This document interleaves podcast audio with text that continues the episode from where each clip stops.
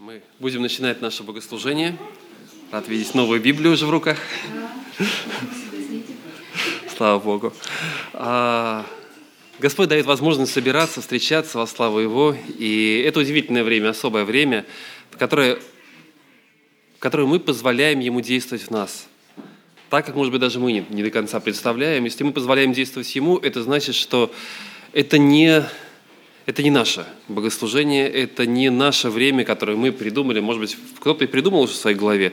И у меня есть в голове какая-то схема, план, кто затем будет выходить, кто что будет говорить, делать.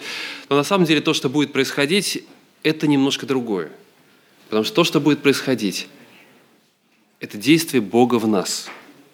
Это не наше действие для Него, это не наше действие, которое то, что мы можем что-то сделать такое особенное, потому что что может быть, что можем принести тому, кто создал все. Но мы позволяем Ему действовать в нас, открывая свои сердца, позволяя Ему менять нас. Мы открываем перед Ним свои сердца, позволяя в это время Его голосу прозвучать в сердце каждого из нас. Это звучание происходит разным образом. Когда мы читаем Писание, Бог говорит к нам. Когда мы поем песни, мы поем, но в то же самое время мы позволяем Богу говорить к нам. В это время Он учит, наставляет нас через слова Писания – когда мы молимся, мы разговариваем с Ним, но мы позволяем Ему говорить к нам и признаем в молитве свою зависимость от Него, насколько мы нуждаемся в Нем. Пусть это будет сегодняшним направлением и желанием сердца каждого из вас, из нас, услышать голос Божий. А я прочитаю 83-й а, псалом. Начальнику хора на девском орудии Кореевых сынов псалом. Сыны псалмы сынов Кореевых – это такие утвержденные, такие подобранные псалмы, которые писались для поклонения в храме, для поклонения э, во святыне Господней, когда люди пришли для славы Его. «Как вожделенно жилище Твои, Господи, сил! Истомилась душа моя, желая во дворы Господни. Сердце мое и плоть моя восторгаются к Богу живому». И птичка находит себе жилье, и ласточка гнездо себе, где положить птенцов своих у алтарей Твоих, Господи, сил, Царь мой и Бог мой. Блаженны живущие в доме Твоем, они непрестанно будут восхвалять Тебя.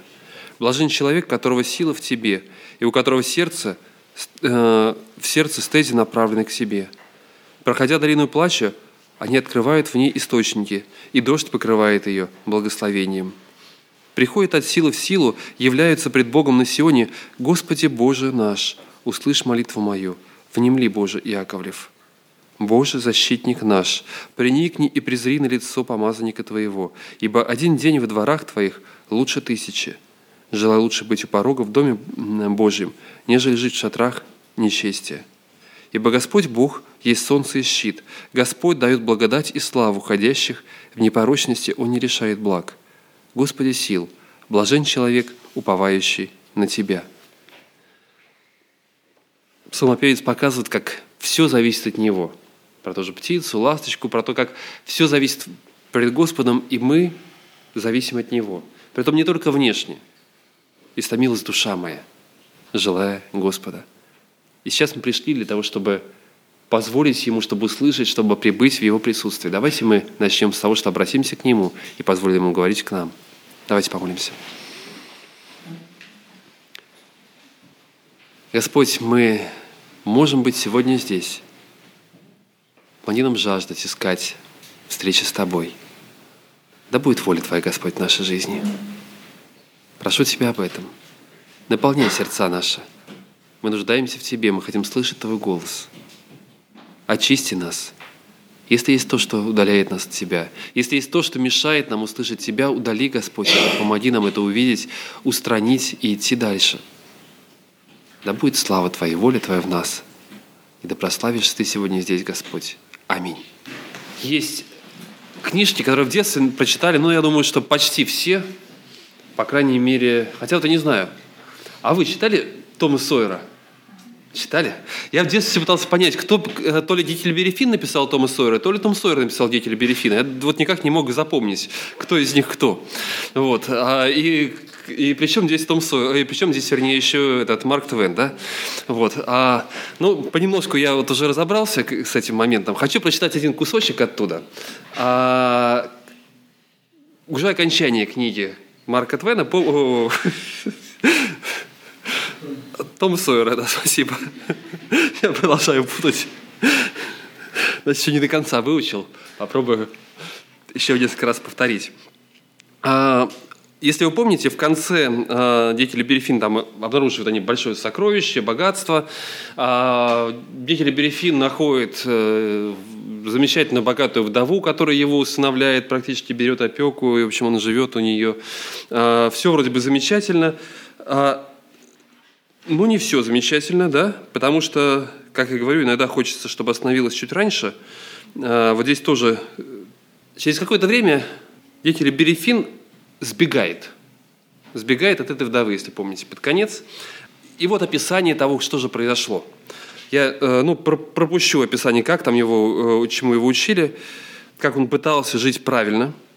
Он пытался быть хорошим мальчиком, да, ему расчесывали, его клали на белые простыни, на которых он так искал хоть одно теплое э, грязное пятнышко, в котором мог бы вцепиться, как своего друга, говорит, но вот не, не находил его.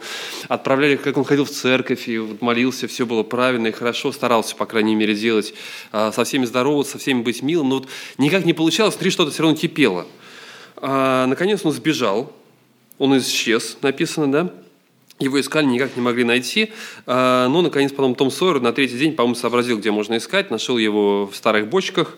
А, там он э, дожевывал найденные какие-то объедки. А, но был при этом полностью счастлив. Не чесан, но полностью счастлив и доволен. «Брось этот разговор», — сказал он. «Ведь я пробовал, да ничего не выходит. Не для меня это все. Не привык я. Вдова добрая, общается со мной хорошо, но не вынести мне этих порядков. Изволь, каждое утро вставать в один и тот же час. Хочешь, не хочешь, ступай умываться. Потом тебе зверски царапают голову гребнем. Она не позволяет мне спать на дров... в дровяном сарае. А эта проклятая одежда, она меня душит, Том, как будто и воздух сквозь нее не проходит. И такая она, черт бы побрал, фронтовская, не сесть, не лечь, на земле поваляться. А с погребов я не скатывался вот уже целую вечность. Потом иди в церковь, сиди там, хлопай ушами. Ненавижу эти нудные проповеди. Даже мух нельзя в церкви ловить. Даже табаку нельзя пожевать. И все воскресенье носи бы шмаки. А снимать их не смей. Вдова ест по звонку и ложится в постель по звонку, и встает по звонку. И такие ужасные порядки во всем ником, э, никакому человеку не вытерпеть.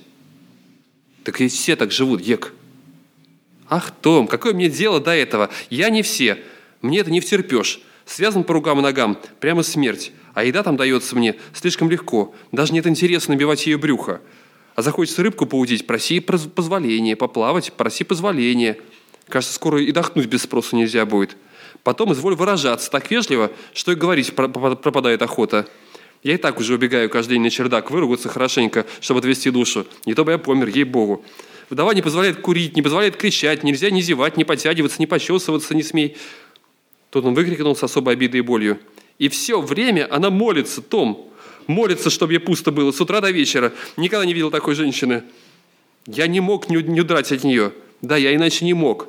К тому же скоро откроется школа, мне пришлось бы ходить туда. Ну и дальше он переживает, рассказывает дальше свои, свои истории. А Переживания человека. Во-первых, интересно посмотреть немножко да, на переживания человека со стороны, который да, находится, вот попал в общество, в принципе, не намного отличающееся от нашего, от того, где мы живем, от наших семей, не намного отличающихся, просто попал извне. Посмотрел на церковь, точно так же извне. А, и действительно очень многое кажется таким непонятным. И, может быть, каким-то вещам они понятны для нас, они привычны для нас. Мы живем таким образом, и оно все более-менее мы знаем, что мы придем в воскресенье, что мы услышим, увидим здесь. А более, ну, догадываемся. Понятно, что не знаем, кто выйдет на проповедь, не знаем, там, может быть, какие песни подготовили, не знают еще каких-то вещей, но, в принципе, более-менее понятно. Более-менее понятно, вот приходим домой, что нас ждет там. Даже если есть проблемы какие-то с супругом, с детьми, мы к ним уже привыкли, мы более-менее их уже ожидаем. А, и вот такая вот понятная жизнь, она стала для нас привычной. Хорошая христианская жизнь, где есть место для молитвы, для утренней молитвы, для воскресного богослужения, для всего есть свое место и свое время. Но я, вы, наверное, знаете, что я читаю «Бытие». Хочу одну вещь обратить внимание ваше да, на э, книгу «Бытие». Сегодня небольшое путешествие по этой книге сделаем. Чуть подальше уйдем от первых трех глав. Мы сейчас знаем, кто мы такие. Мы называем себя христиане. То есть у нас есть христианство. Вот, э, увидите, подружка в школе, она этого слова не очень хорошо знала, оказывается, да, она придумала новое слово «христианизм». Да? Э, ну, есть буддизм, есть индуизм, иудаизм, и есть христианизм. В общем-то, вот мы такие вот э, христианиз, э, христианизированные, хри... ну ладно, не буду придумывать какие-то суффиксы, придумывать, еще много интересных можно слов придумать. А мы сюда приходим, но хорошо, а что было до того? А, ладно, до, до Нового Завета, Ветхий Завет, как они себя называли? Ну, там было четкое разделение, обрезанные и необрезанные например, да, когда Давид выходит с филистимлянином бороться с Голиафом, он говорит, это там вот ты не обрезанный, там собака, да и ты хуже собаки, там вышел с палкой, как жил, вышел меня с палкой, как на собаку, да, потому что ты хуже собаку. Если почитать греческий перевод э, Септуагинта, там раскрашено вот это описание, которое в нашей Библии, оно раскрашено еще больше. Там очень интересно посмотреть. А, но это не совсем то определение, которое, вот, э, которое, может человек, которое человек дает себе. Да? Вот кто такой человек, человек, который ну, вот, уверовал или что. А, слово «верный» появляется, да, оно появляется, появляется чаще, и, может быть, к уже вот э, к последним книгам пророков оно чаще появляется и чаще, да, праведный, верой жив будет, такие слова появляются, это тоже замечательно. Но интересно, а до этого что? И у нас есть, мы знаем, на что мы опираемся. У нас есть Новый Завет. Да, у них э, было, э, был тот самый Ветхий Завет. Сначала первые пять книг, потом пророки, появились пророки, которые что-то дописали, книги царств, которые появились. То слово, которое или то выражение, которое используется для описания верных Богу людей в бытие, оно очень интересное. Давайте мы просто несколько прочитаем. Первое, оно появляется в книге Бытия в пятой главе, когда нужно отделить и показать особого человека пред Богом, а, пятая глава с 22 стиха. «И ходил Енах пред Богом по рождению Муфсаила 300 лет и родил, и родил сынов и дочерей». Я, давайте я буду прямо, Артем, перелистывай, а я буду читать то, что ты перелистываешь. А, потому что я буду долго листать иначе. А, вот житие Ноя. Ной был человек праведный. Так, это, подождите, у нас... Не, не, нет. Пятая глава, 22, просто 23, 24, там дальше идут у нас места. Угу. А, всех же дней Еноха было 365 лет, и ходил Енох пред Богом, и не стало его, потому что Бог взял его. Два раза используется одно выражение. Енох ходил пред Богом. И ходил Енох пред Богом. Это то, Э, именно то, вот это выражение используется потом, когда говорится про Ноя. Да? Вот теперь вот 6 глава, 9 стих. Вот же тебе Ной. Ной был человек праведный, непорочный в роде своем. Ной ходил пред Богом. Хождение пред Богом. С чего начинается история Авраама? С того, что Бог говорит Аврааму в 12 главе. А, начиная с первого стиха, Бог обращается к нему. «Сказал Господь Аврааму, пойди из земли твоей, от родства твоего, из дома отца твоего, и иди в землю, которую я укажу тебе. И я произведу от тебя великий народ, и благословлю тебя, и возвеличу имя твое, и будешь ты в благословении. Я благословлю благословляющих тебя, и злословящих тебя прокляну, и благословятся в тебе все племена земные». И пошел Авраам, как сказал ему Господь, и с ним пошел Лот. Авраам же был 75 лет, когда вышел из Харана. Бог берет Авраама и говорит, отправляйся. Ты сидишь здесь, еще много, ну сейчас мы к этой книге еще подойдем, ты находишься здесь, я хочу, чтобы ты вышел и пошел. И дальше следующая глава, она обращает, уже обращается к, а, к Аврааму, 13 а, глава, 14-18 стихи. «Сказал Господь Аврааму после того, как Лот отделился от него, «Возведи очи твои с места, на котором ты теперь посмотри к северу и к югу, и к востоку, и к западу, ибо всю землю, которую ты видишь, я дам тебе и потомству твоему навеки. Я сделаю потомство твое, как песок земной. Если кто может сосчитать песок земной, то и потомство твое сочтено будет. Встань, пойди по земле сей в долготу и в широту ее, ибо я, дам, ибо я тебе дам ее и потомство твоему навсегда». А, ну и потом, мы читаем несколько таких мест. Авраам про себя говорит, а, 24 глава, Елизер пересказывает, э, пересказывает слова Авраама, э, когда Авраам послал его за, сыном, э, за женой для своего сына.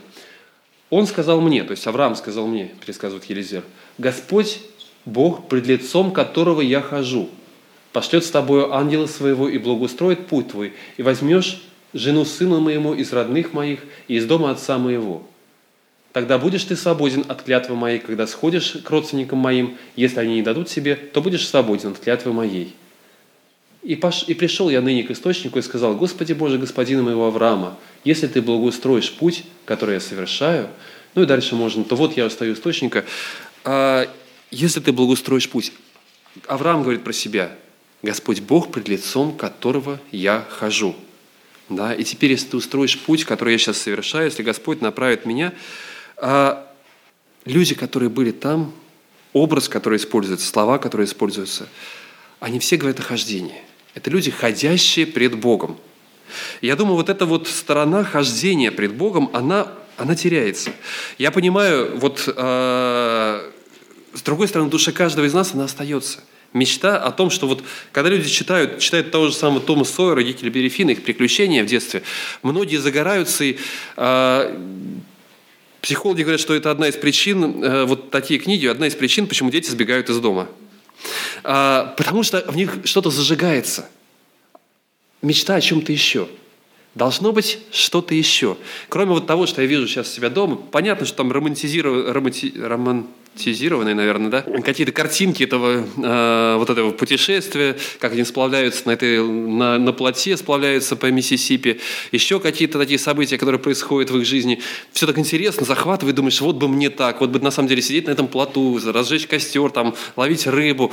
Э, что-то внутри нас остается такое мечтающее о путешествии. Мы это где-то приглушаем, и наша христианская жизнь через какое-то время тоже превращается в такое стабильное, спокойное состояние. Я знаю, что я должен делать, как я должен находиться пред Богом. Помните, ходи предо мною, и путь непорочен. Непорочен мы хорошо понимаем, да, то есть я не должен делать вот это, вот этого, то есть я не должен иметь порог, я не должен сделать чего-то. Но кроме того, что быть непорочен, Бог говорит еще одно – ходи. Ходи предо мною. Если христианская жизнь перестает быть хождением, если христианская жизнь перестает быть движением вперед, тогда теряет смысл само понимание обращения. Да? Обращение, поворот имеет смысл тогда, когда я шел куда-то. Если я стою здесь, в принципе, неважно, повернулся я в эту сторону или развернулся на 180 градусов, я остался точно там же. И неважно, куда я смотрю теперь. Если моя жизнь не, не, не начинает меняться, если я просто остановился в этой точке, где я есть. Христианская жизнь – это путь изменения – путь изменения, в котором мы находимся, в котором мы многого не знаем. Это путь неизвестности. Авраам не знал, что ждет его впереди. Он многого не знал. Но Бог открывается именно тогда, когда он встает и говорит, я попробую. Я не знаю, Господь, то, что ты говоришь ко мне, очень легко убрать из своего сердца этот голос, да, очень легко остановить в своем сердце и сказать, ну, у меня все есть, у меня все хорошо. Я не буду пробовать ничего нового. Я не буду браться за что-то, за что не брался раньше. Я просто остановился, потому что я знаю – я знаю вот сумму, которую я откладываю. Вот я для церкви. А может быть, я для кого-то из миссионеров, служителей каких-то откладываю какую-то сумму. Я остановился на этом этапе. Я читаю по утрам, и это хорошее время, но если спросить, а что нового ты узнал? Как Господь снова открылся тебе?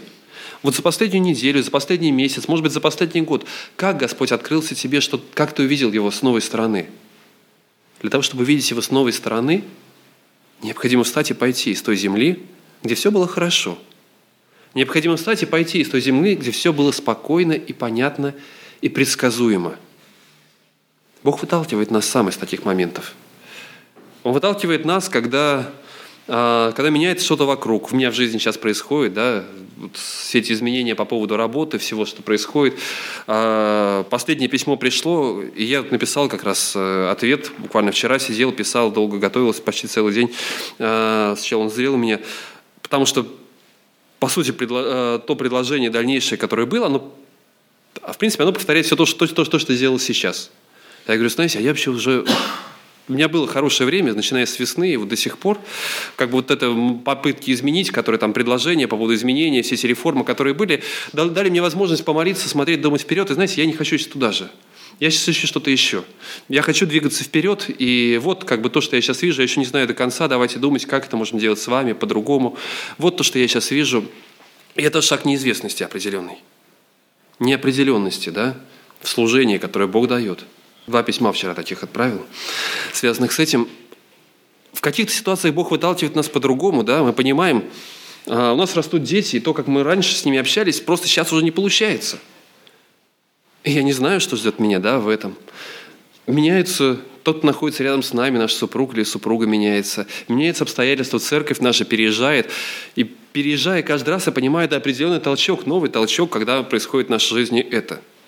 И слава Богу за это. Иногда я понимаю, что есть какие-то кризисы, сложности, через которые мы проходим, но Бог выталкивает и выводит. И Авраам не узнал бы очень многого о Боге, если бы он не вышел и не пошел – когда Авраам находился, и он знал, что да, есть Господь, который может к нему обратиться, но пока они находились в Уре Халдейском, может быть, вот там, в Харане, куда они вместе с отцом поднялись, а, пока они находились там, их жизнь была достаточно предсказуемая, и рядом с ними был Бог, просто Бог их семьи, который живет, работает в этом городе. У других есть свои боги, у кого-то свой Бог. Вот на этой территории, вот этой территорией заведует наш Господь. И мы можем молиться и поклоняться Ему – но выйдя из земли, в которой они обитали, вдруг они увидели, Авраам увидел, что Бог работает и там. Авраам терял надежду и падал, да, это был непростой путь, это был путь падений. Его жена оказывалась в гареме у фараона. Разные события происходили. И не только у фараона – да, его дети шли тем же путем, и он опускал руки и понимал, что ну и от цара уже обещания Бога, они могут и не выполняться, как ему казалось. Но именно потеряв надежду, именно вот на этом пути, в котором были подъемы и падения, вдруг он увидел Бога совершенно особым образом. Бог стал для него очень близким. И он понял, что это Господь, который действует везде. Это Господь, к которому можно обращаться, которому можно доверять. И когда он в конце идет, идет на гору Мария со своим сыном, не зная, не догадываясь, как и что произойдет, когда он поднимает над ним свой нож, если бы он не пошел, у него не было бы такой веры. Если бы он не пошел, если бы он не испытал Бога на этом пути, если бы он не видел, как Господь работает с ним, он бы не дошел до этой горы. Наша жизнь – это жизнь неизвестности, и хождение пред Богом – это хождение, когда меняется, когда Он выталкивает нас из наших привычных обстоятельств, или мы сами решаем вместе с Ним это сделать. Иногда мы остаемся, и это типично, это классическая ситуация, когда мы остаемся в тех рамках, которые нам уютны и комфортны. Церковь оставалась долгое время в тех рамках, которые ей были комфортны. Когда церковь возникла в Иерусалиме, собирались нас тысячи человек, какое-то вдохновение тысячи человек, когда собираются вместе, молятся и поклоняются Богу. Представьте, какую можно замутить вообще группу прославления, какую можно сделать, да? Выбрать из них таких музыкантов можно – а каких можно учителей там найти? Ну где еще найдешь таких, которые ходили со Христом в течение такого количества времени, которые знают, слышали и могут рассказывать нам все это? А Бог берет, посылает их и отправляет их. И рассылает всех, и начинаются гонения, за которых никто не благодарил, я думаю, в этот момент, может быть, где-то размышляли, но, по крайней мере, ни у кого естественная благодарность не возникала да, в жизни. Слава Богу, Господи, что так хорошо, что нас тут гонят. Все было непросто – но именно через это Господь начал работать и рассеивать церковь свою. Кто-то решается в своей жизни самостоятельно что-то поменять, переехать в другой город, куда-то еще. И у нас есть многие люди, кто в какой-то момент потеряли, переехали. Кстати, посмотрите, церковь часто растет за счет таких людей. Не потому, что что-то плохо, не потому, что своих не хватает, а именно потому, что пока человек живет в своем городе, пока у него здесь все хорошо и спокойно, Бог не открывается ему с новой стороны. Он не ищет его, потому что у меня все в порядке.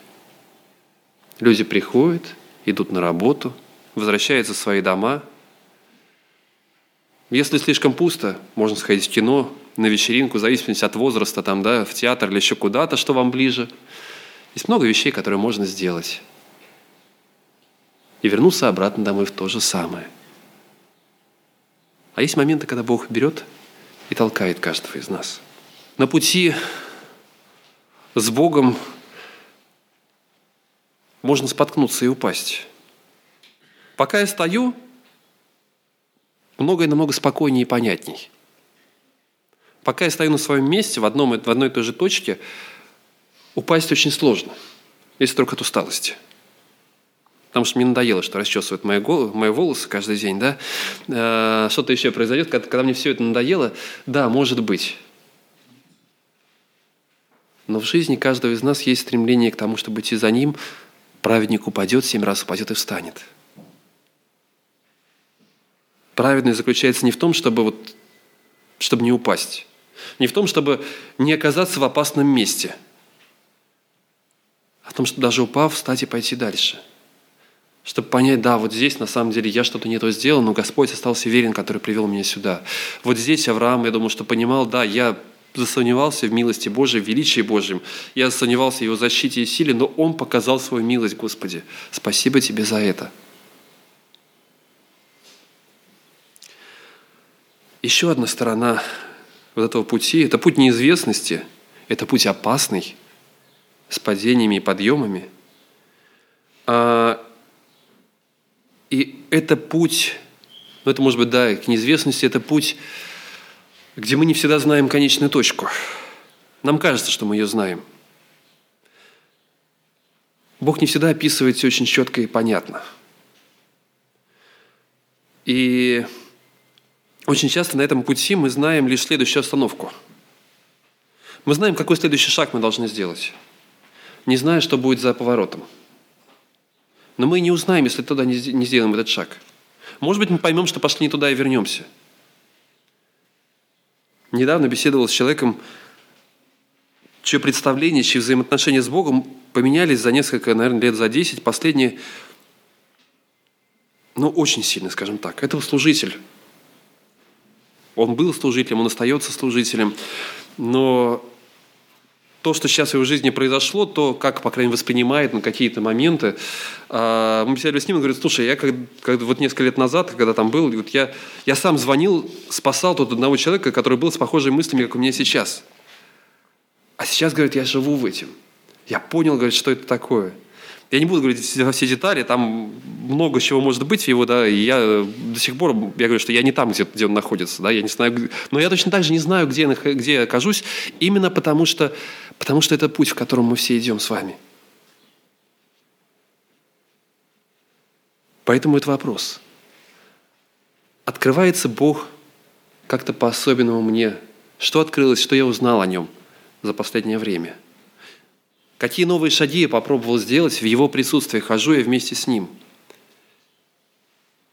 Ходил Енах пред Господом, пред Богом. Он ходит пред Ним. Христианская жизнь, которую мы ведем, да, это прежде всего жизнь. Христианская – это прилагательное, да, прежде всего это жизнь, которую мы продолжаем жить. Недостаточно просто стать таким христианским, необходимо продолжать жить, меняться, двигаться вперед. Это путь, который начинается, у каждого начинается в своей, в своей точке, в своем... Наверное, есть отправные точки. Бог работал с Авраамом и до того. Но в какой-то момент Авраам особым образом услышал этот голос и сказал, я иду за тобой. Туда, куда ты меня поведешь. Я хочу быть с тобой. Такие точки есть в жизни каждого человека, яркие, понятные – когда мы говорим по крещению, да, это внешнее проявление, вот это тоже такая определенная точка, когда человек принял решение, может быть, чуть раньше принял решение, да, но решил, я пойду, я буду идти этим путем от начала до конца.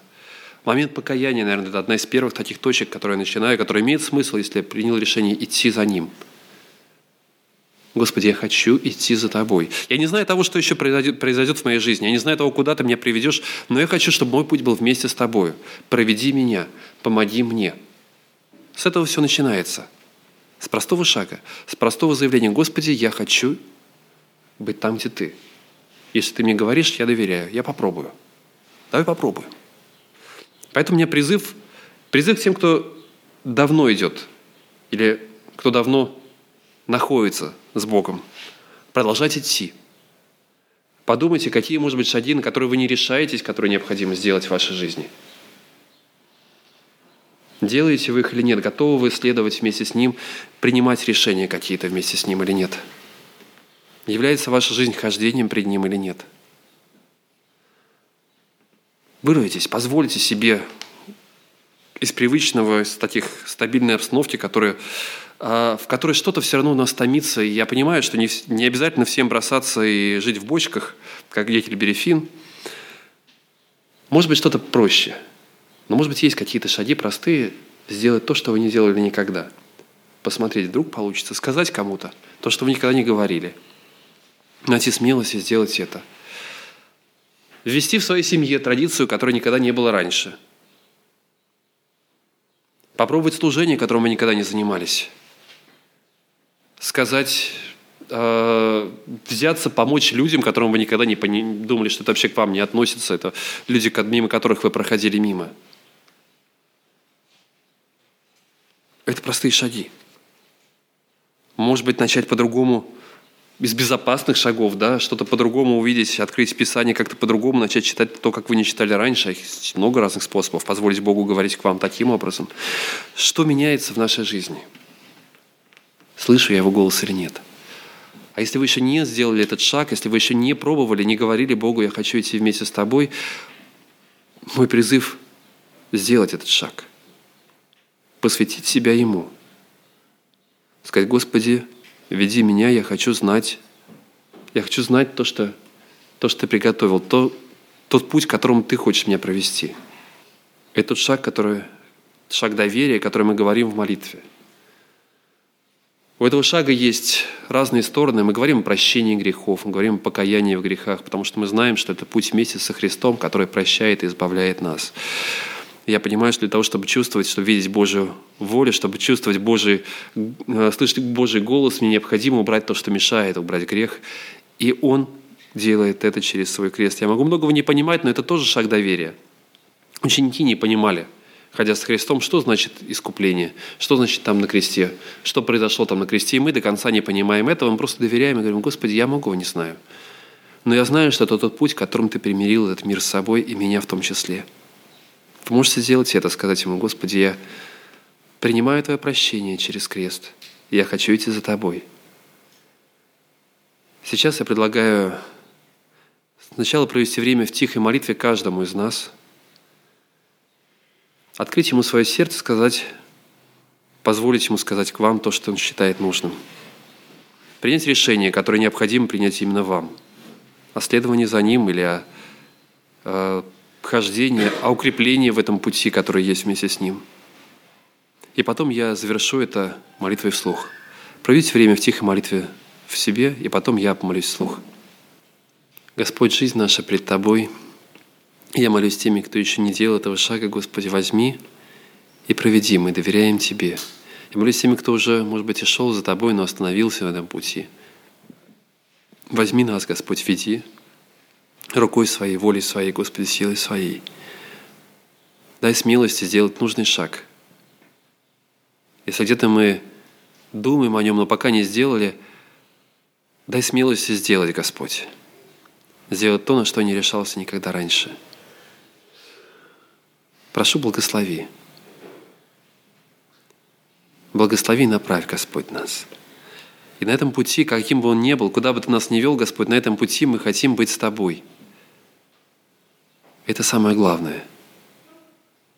Будет у нас большое богатство, или же мы не так и не увидим до конца всех благословений, мы хотим все равно доверять Тебе и идти тем путем, которым Ты, Господь, готов вести. Благослови. Мы доверяемся Тебе на тот путь, по которому ведешь нас Ты. Аминь.